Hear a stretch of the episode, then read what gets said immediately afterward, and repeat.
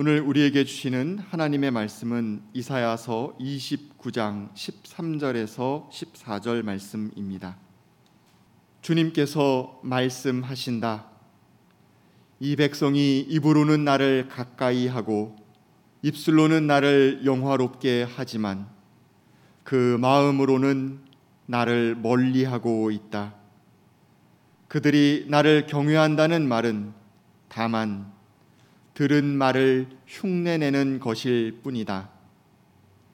그러므로 내가 다시 한번 놀랍고 기이한 일로 이 백성을 놀라게 할 것이다. 지혜로운 사람들에게서 지혜가 없어지고 총명한 사람들에게서 총명이 사라질 것이다. 이는 하나님의 말씀입니다. 아멘. 예, 바이올리니스트 이혜명 교우가 연주해준 하나님의 은혜가 그 선율이 우리의 몸과 마음을 따뜻하게 감싸 안는 것 같습니다. 바로 그 은혜가 그리고 평화가 오늘 예배의 자리에 나와 있는 모든 분들과 함께 하시기를 소망합니다. 소한 추위가 아주 혹독합니다. 추위 가운데 살아가고 있는 에너지 빈곤층들 그리고 엄동설안에 바깥에서 추위를 무릅쓰고 일해야 하는 모든 분들에게도 하나님의 다사로운 사랑이 그들을 품에 안아 주시기를 소망합니다. 인간 세상이 안 그런 적은 없지만은 세상이 참 다이내믹하다는 생각이 듭니다. 상상을 뛰어넘는 일들이 자주 벌어져서 우리를 놀라게 만들기도 합니다. 미국의 트럼프 대통령의 지지자들이 국회의사당을 점거하는 모습을 지켜보면서 전 세계인들이 경악했습니다. 이전만 하더라도 민주주의의 모델처럼 여겨지던 나라에서 벌어진 일이라고는 믿어지지 않는 광경이었습니다. 담장을 뛰어넘어가는 사람들, 또 남부군의 깃발을 휘날리는 사람들, 퍼포먼스이긴 하지만은 반역자들을 처단한다고 하여서 교수대를 설치해 놓은 그런 모습하며 의사당 집기를 들고 나오는 사람들도 있었고 하원 의장의 책상 위에 다리를 올려놓고 사진을 찍는 사람들도 있었습니다. 21세기에 우리들이 참 상상하기 어려운 그런 일이 그런 모습이 우리 눈앞에 버젓하게 벌어지고 있었습니다. 그 가운데서도 슬픈 것은 예수께서 구원하신다라는 깃발을 들고 다니던 사람들입니다. 예수가 구원하지 않는다는 말이 아니라 어떤 확신이 그런 행동을 종교적으로 치장하게 해줬을까 하는 그런 생각 때문입니다. 누군가를 좋아하고 지지하는 것은 개인의 자유라지만 누군가를 우상시하고 경배하는 것은 다른 문제입니다. 그 때문에 저는 정현종 시인의 우상화는 죽음이니라는 시를 자꾸만 떠올리지 않을 수 없습니다. 그저 좋아하고 그저 사랑하고 사뭇 찬타는 하리로되 신격은 우습지 시인은 그렇게 노래하고 있습니다. 그리고 시인은 우연인지 아닌지 창밖을 지나가고 있는 한 여성이 아가씨가 입술에 루즈를 바르는 모습을 봅니다. 그리고 이렇게 노래합니다. 그렇지. 루즈 바르는 취미 같은 게 백배, 천배 낫지. 심심함을 섬기는 게 낫지라고 노래하고 있습니다.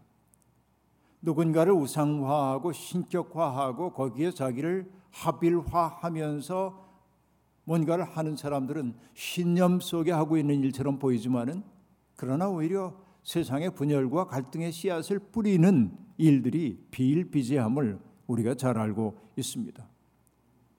담을 만들어 사람들이 소통하지 못하도록 하는 사람들 많이 있습니다. 이것은 비단 미국만의 문제는 아니지요. 우리 역시 이런 혼돈 가운데 있는 것이 분명합니다. 내가 지지하는 어떤 정치인들 아닌 사람은 전부 부정하고 멸시하고 끌어내리려고 하는 이런 열정들이 오늘 우리 사회를 아주 어렵게 만들고 있다고 말할 수밖에 없겠습니다. 우리 사회가 참으로 어둠 속에 있습니다. 16개월을 살다가 세상을 떠난 정인이 이야기. 우리의 말문이 막히게 만드는 현실이었습니다.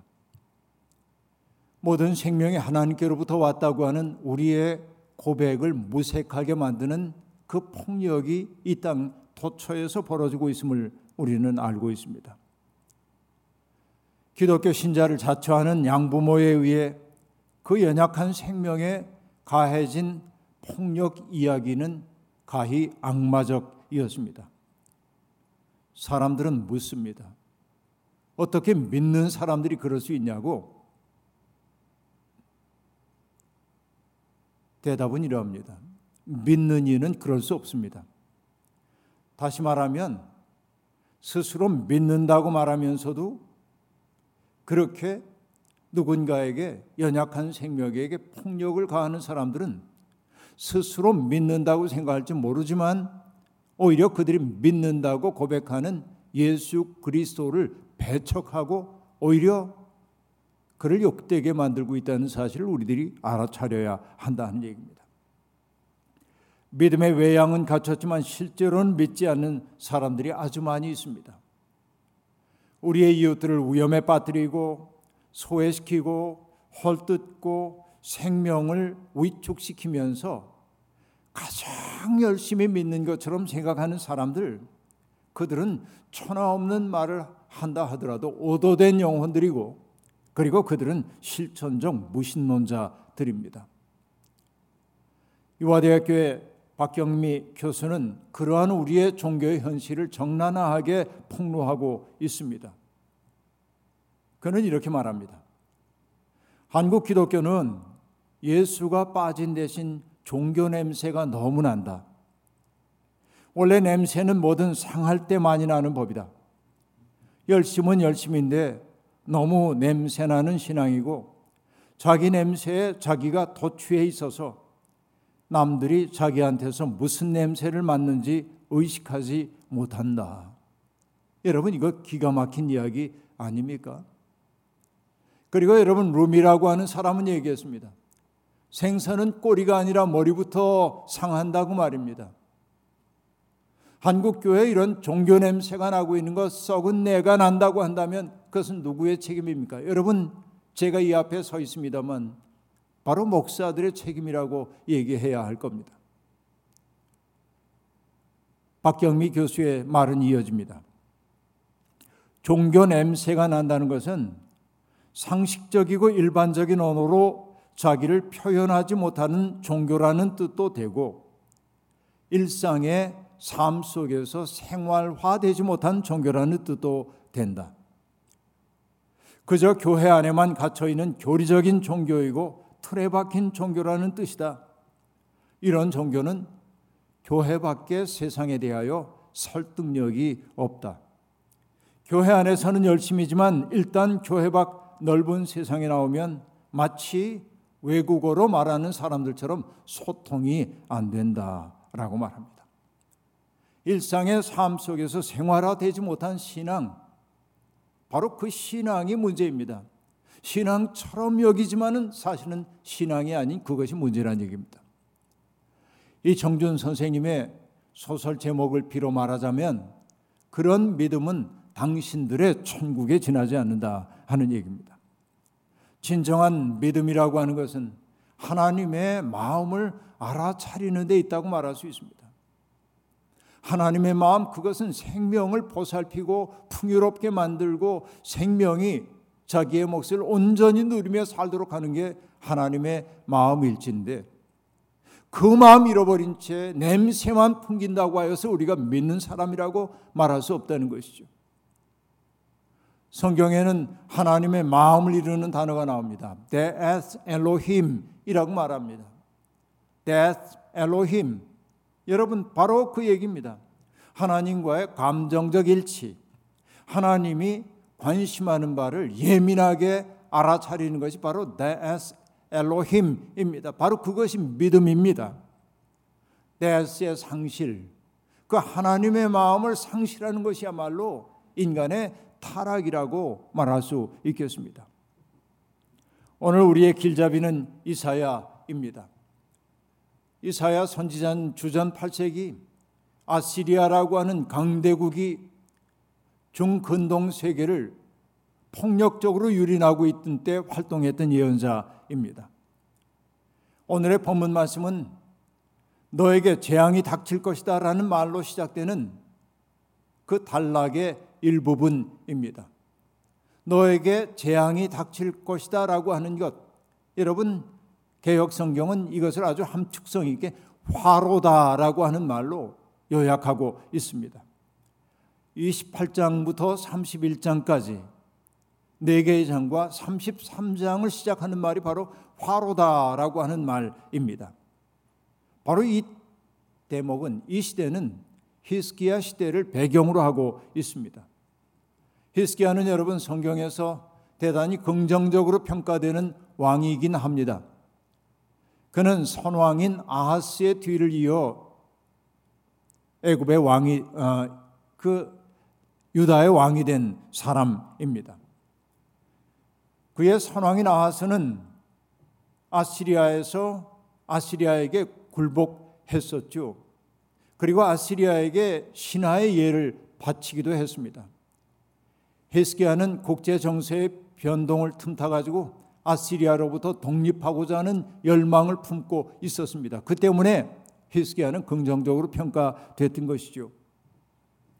아스가 아시리아를 섬길 수밖에 없었던 그 까닭을 우리는 알고 있습니다. 아시리아가 점점 세력을 키워가지고 서쪽으로 세력을 뻗쳐오기 시작할 때 두려움을 느꼈던 시리아와 북이스라엘이 동맹을 맺어서 아시리아의 서진 전책에 맞서려고 했습니다. 자기들의 힘만으로는 아시리아를 감당할 수가 없었기 때문에 남왕국 유다까지도 그 동맹에 가담할 것을 요구했지만 아하스는 그 동맹에 가담할 생각이 없었습니다. 그래 거절했습니다. 그러자 시리아와 이스라엘이 동맹을 맺어 가지고 먼저 남왕국 유다를 침공했습니다. 바로 이런 상황이었습니다.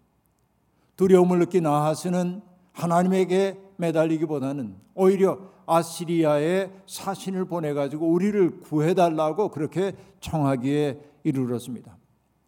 그냥 청할 수가 없으니까 그는 왕궁과 성전에 있는 금을 혹은 은을 그 모든 보화들을 다 끄집어내 가지고 그것을 뇌물로 디글랏 빌레셀이라고 하는 왕에게 갖다 다 바쳤습니다.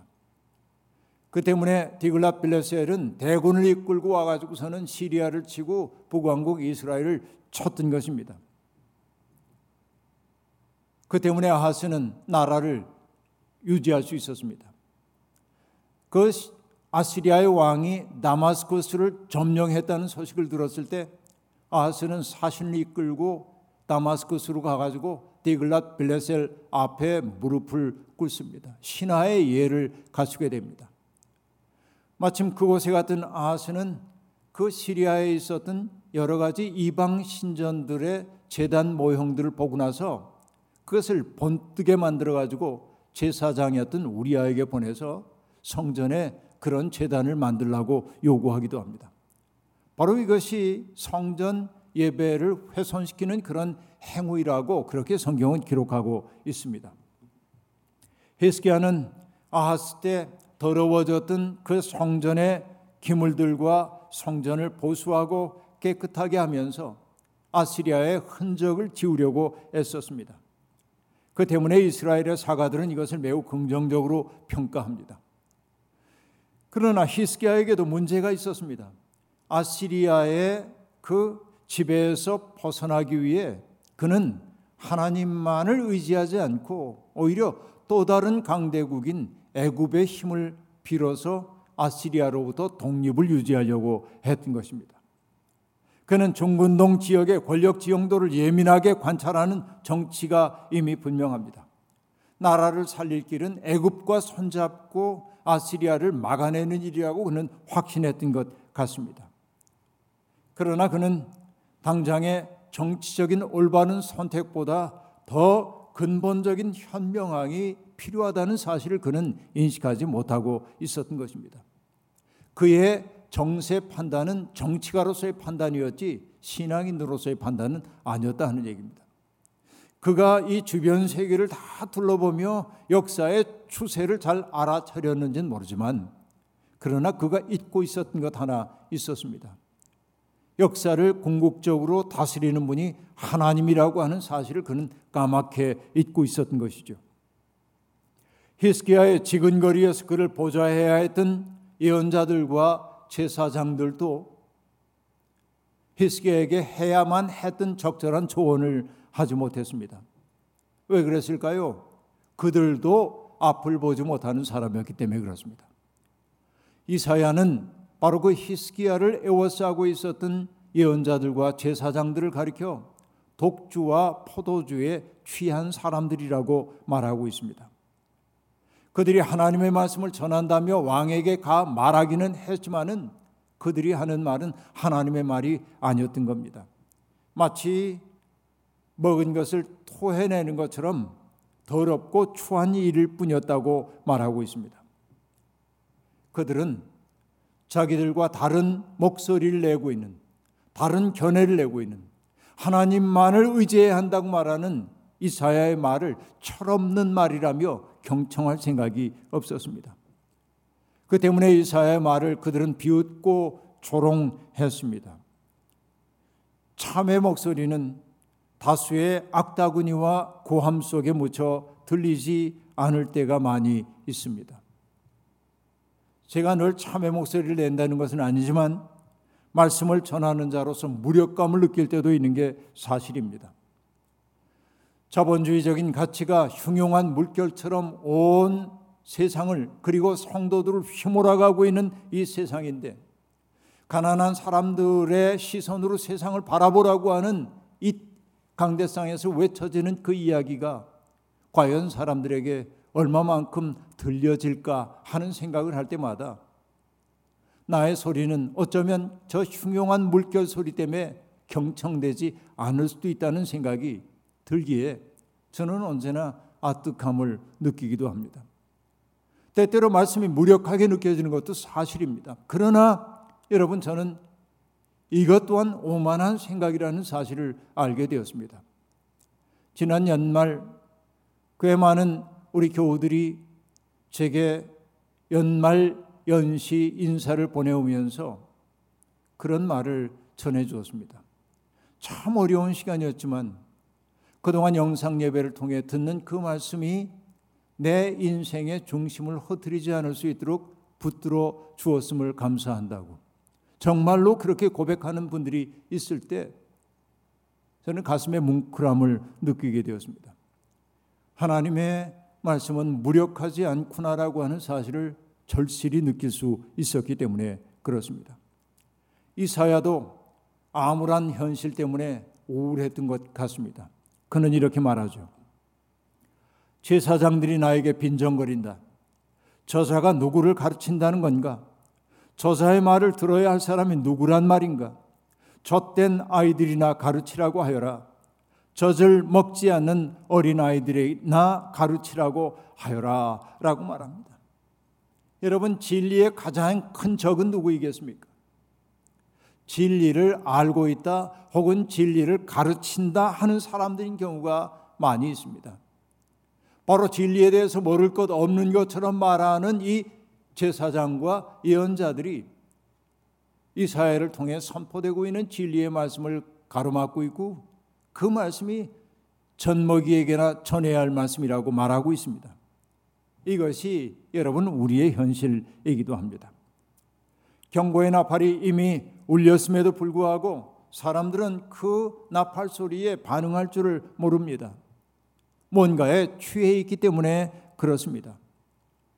밖에서 불이 났다고 하는 외침이 들려오는데도 텔레비전 연속극 혹은 오락 프로그램 보느라고 그 소리에 응답하지 않는 사람이 있다고 한다면 얼마나 어리석습니까? 그런데 이사야의 현실이 바로 그랬다는 얘기입니다. 스스로 본다고 하는 사람들이 사실은 보지 못하고 술을 마시지 않았는데도 취하여 비틀거리고 있다고 그렇게 말합니다. 이사야는 그 시대가 우울했습니다. 왜? 잠드는 영이 온통 사람들을 사로잡고 있었기 때문에 그렇습니다. 잠드는 이라고 번역된 테르디마라고 하는 이 말은 일종의 혼수 상태를 이루는 말입니다. 뭔가에 탐닉하느라고 외부 세계와 소통할 수 없는 무능력의 상태, 바로 이것이 잠드는 상태입니다. 자기 이익을 확보하고 욕망을 채우기에 급급할 뿐 다른 이들의 아픔에 귀를 기울일 생각이 없는 것이야말로 혼곤한 잠에 빠진 상태라고 말할 수 있겠습니다. 잠드는 영이 우리 사회를 온통 사로잡고 있습니다. 혼곤한 잠에 빠진 사람들을 흔들어 깨우는 것이 예언자들의 역할입니다. 예언자는 인간의 양심을 습격하는 자가 되어야만 합니다. 문제는 그런 예언자들도 밥벌이나 하면서 허위의식에 사로잡혀 있어 보지도 못하고 듣지도 않는다는 데 있습니다. 묵시를 깨닫지도 못하고 그리고 하늘의 기밀을 알아차리지도 못합니다. 영적인 예민함이 사라졌기 때문입니다. 예언자는 하늘의 눈으로 역사를 주석하는 사람들입니다.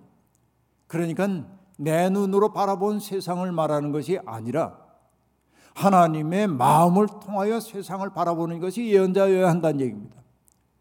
그런데 잠드는 영에 사로잡힌 사람들은 제 눈으로 본 것만 이야기를 했던 것입니다. 오직 한 사람 이사야만이 자기 시대의 위기의 번제를 꿰뚫어 봤습니다. 위기라고 말할 때 그 기자는 배틀과 같은 기계를 이루는 말이지만 그러나 애초에 그 기라고 하는 글자는 방아쇠와 같은 어떤 격발 장치를 일컫는 단어였습니다. 그러니까 기란 이것과 저것이 나뉘는 지점, 그 결정적인 때를 말하는 것이 기입니다. 그 기를 알아차리는 건 어려워요. 그 때문에 기미라고 얘기할 때 그 미는 아주 은근한 것, 잘 드러나지 않은 것이죠. 영적으로 예민하다고 하는 것은 바로 그 시대의 그 기운을 알아차리는 데 있습니다. 시대가 어떻게 변화되고 있는지를 예민하게 알아차리는 것입니다. 예언자는 바로 그런 존재여야 합니다. 잠들어 있는 사람은 하늘의 기밀을 알아차릴 수 없기 때문에 그렇습니다. 바리새파 사람들과 사두개파 사람들이 예수님에게 와서 당신이 하늘로부터 왔다는 증거를 보여달라고 했을 때 주님이 하셨던 말씀이 떠오릅니다. 주님이 이렇게 말씀하셨죠. 너희는 저녁 때 하늘이 붉은 것을 보니까 내일은 날씨가 맑겠구나 하고 아침에는 하늘이 붉고 흐린 것을 보니 오늘은 날씨가 굳겠구나 한다. 너희는 하늘의 징조는 분별할 줄 알면서 시대의 징조들은 분별하지 못하느냐라고 말하고 있습니다. 이것은 질문이지만 사실은 책망입니다. 실력 없는 의사가 죄인인 것처럼 시대의 징조를 분별할 줄 모르는 지도자 역시 죄인입니다. 여러분, 세상에 모르는 게 하나도 없는 것처럼 뻐기면서도 자기 영혼의 남루함을 모르는 사람들이 사람들을 엉뚱한 것으로 인도하고 있습니다. 이것이 얼마나 속상한 일입니까? 자기의 속을 살피지 않는 이가 어떻게 세상을 변화시킬 수 있겠습니까? 유다가 의지해야 하는 것은 애굽이 아니었습니다. 영원한 우방도 영원한 적도 없다고 하는 외교가의 이야기처럼 이익이 모든 가치의 척도가 되는 순간 세상은 각자 도생의 살벌한 전쟁이 되어버리고 맙니다. 애굽은 의지할 만한 세력이 아닙니다. 이해 관계가 달라지면 언제나 등을 돌릴 수 있는 상대이기 때문에 그렇습니다. 그 때문에 예언자들은 애굽을 가리켜 상한 갈대 지팡이라고 얘기했던 겁니다. 그것을 의지하다는 그 부러진 지팡이에 스스로 찔릴 수밖에 없다는 이야기입니다. 우리가 붙들어야 하는 것은 정의와 공의입니다. 그것은 시대가 변해도 사람이 달라져도 훼손되어서는 안 될 가치입니다. 그 때문에 이사야는 결정적인 말을 하고 있습니다. 이 백성이 입으로는 나를 가까이 하고 입술로는 나를 영화롭게 하지만 그 마음으로는 나를 멀리 하고 있다. 그들이 나를 경외한다는 말은 다만 들은 말을 흉내낸 것일 뿐이다. 라고 말합니다. 입으로는 가까이 하지만 마음으로는 멀리 한다는 것. 하나님, 하나님 말하지만은 하나님의 마음은 알아차리지 못한다고 하는 것. 이처럼 슬픈 현실이 어디에 또 있을까요? 어떤 이는 종교를 가리켜 허위 의식이라고 말했습니다. 다시 말하면 그런 이들에게 종교는 우리를 그럴싸하게 포장하는 포장지에 불과하다고 하는 말입니다. 그런데 그 허위 의식이 포장지에 그치고 만다면 다행이지만 다른 이들을 혐오하고 그리고 폭력을 가하는 일에까지 용기를 준다고 한다면 그것이 더 큰 문제 아니겠습니까? 바로 그것이 교만함입니다. 신앙을 갖고 있다고 하는데 교만하기 이를 데 없는 이들이 있습니다. 교만에 빠지는 순간 지혜로운 자들의 지혜는 사라지고 총명한 자들의 총명은 사라진다고 오늘 예언자는 말하고 있습니다. 그렇다면 여러분 정말로 우리가 하나님을 안다는 것은 어떤 것일까요? 하나님을 정말로 아는 사람들은 어떤 모습일까요? 여러분 다양한 말 가능하지만은 예레미야가 한 말 가지고 간결하게 대답하고 싶습니다. 예레미야 22장 16절에 그는 이렇게 말합니다. 그는 가난한 사람과 억압받는 사람의 사정을 헤아려서 처리해 주면서 잘 사지 잘 살지 않았느냐? 바로 이것이 나를 아는 것이 아니겠느냐? 나 주의 말이다. 하나님을 안다는 거, 가난한 사람과 억압받는 사람의 사정을 헤아리고 처리해 주는 것, 바로 그게 하나님을 아는 거라고 얘기하고 있습니다. 예수님도 말씀했죠. 너희는 가서 내가 바라는 것은 자비요 희생제물이 아니다 하신 말씀이 무슨 뜻인지를 배워라 라고 말합니다. 나는 의인을 부르러 온 것이 아니라 죄인을 부르러 왔다 말씀하셨죠. 자비 없는 신앙, 세상의 연약한 것들에 대한 아픔을 느끼지 않는 신앙,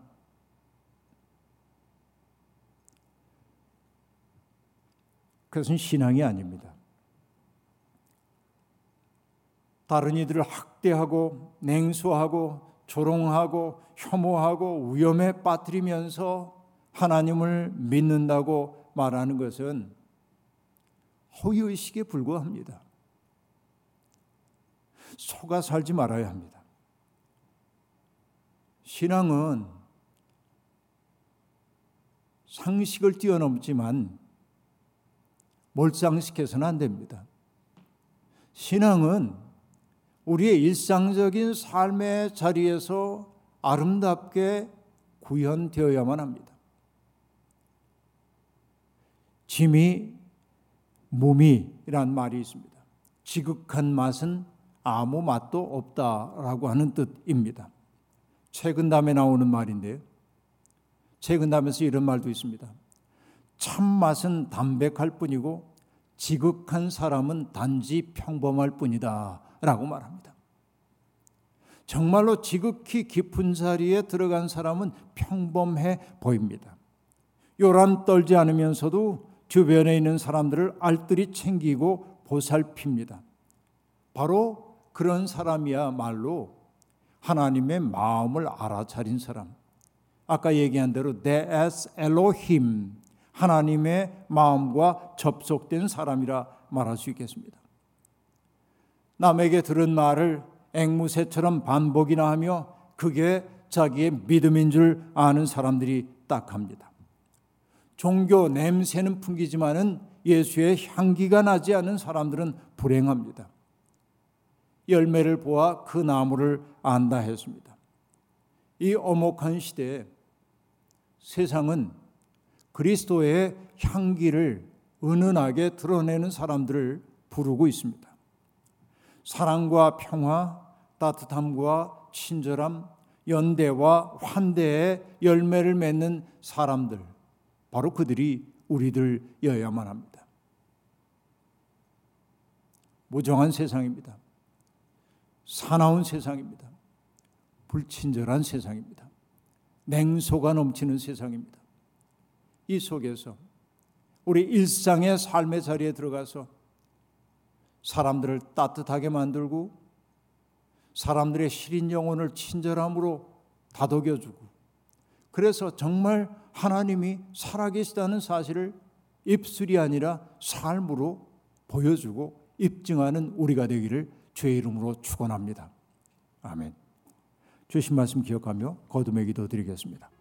하나님 축복이 있으라 이 연주곡을 들으면서 정말로 그 연주곡처럼 우리의 삶 속에 하나님의 그 은혜가 가득 차오기를 소망합니다. 하나님을 믿는다고 입술로 고백하면서도 우리는 삶으로 하나님을 부정하며 살았던 나약한 부족한 종들입니다. 믿는다고 다른 사람들이 하는 말을 동어 반복으로 반복하면서도 하나님의 마음은 느끼지 못했다면 우리는 얼마나 부끄러운 신앙인지요.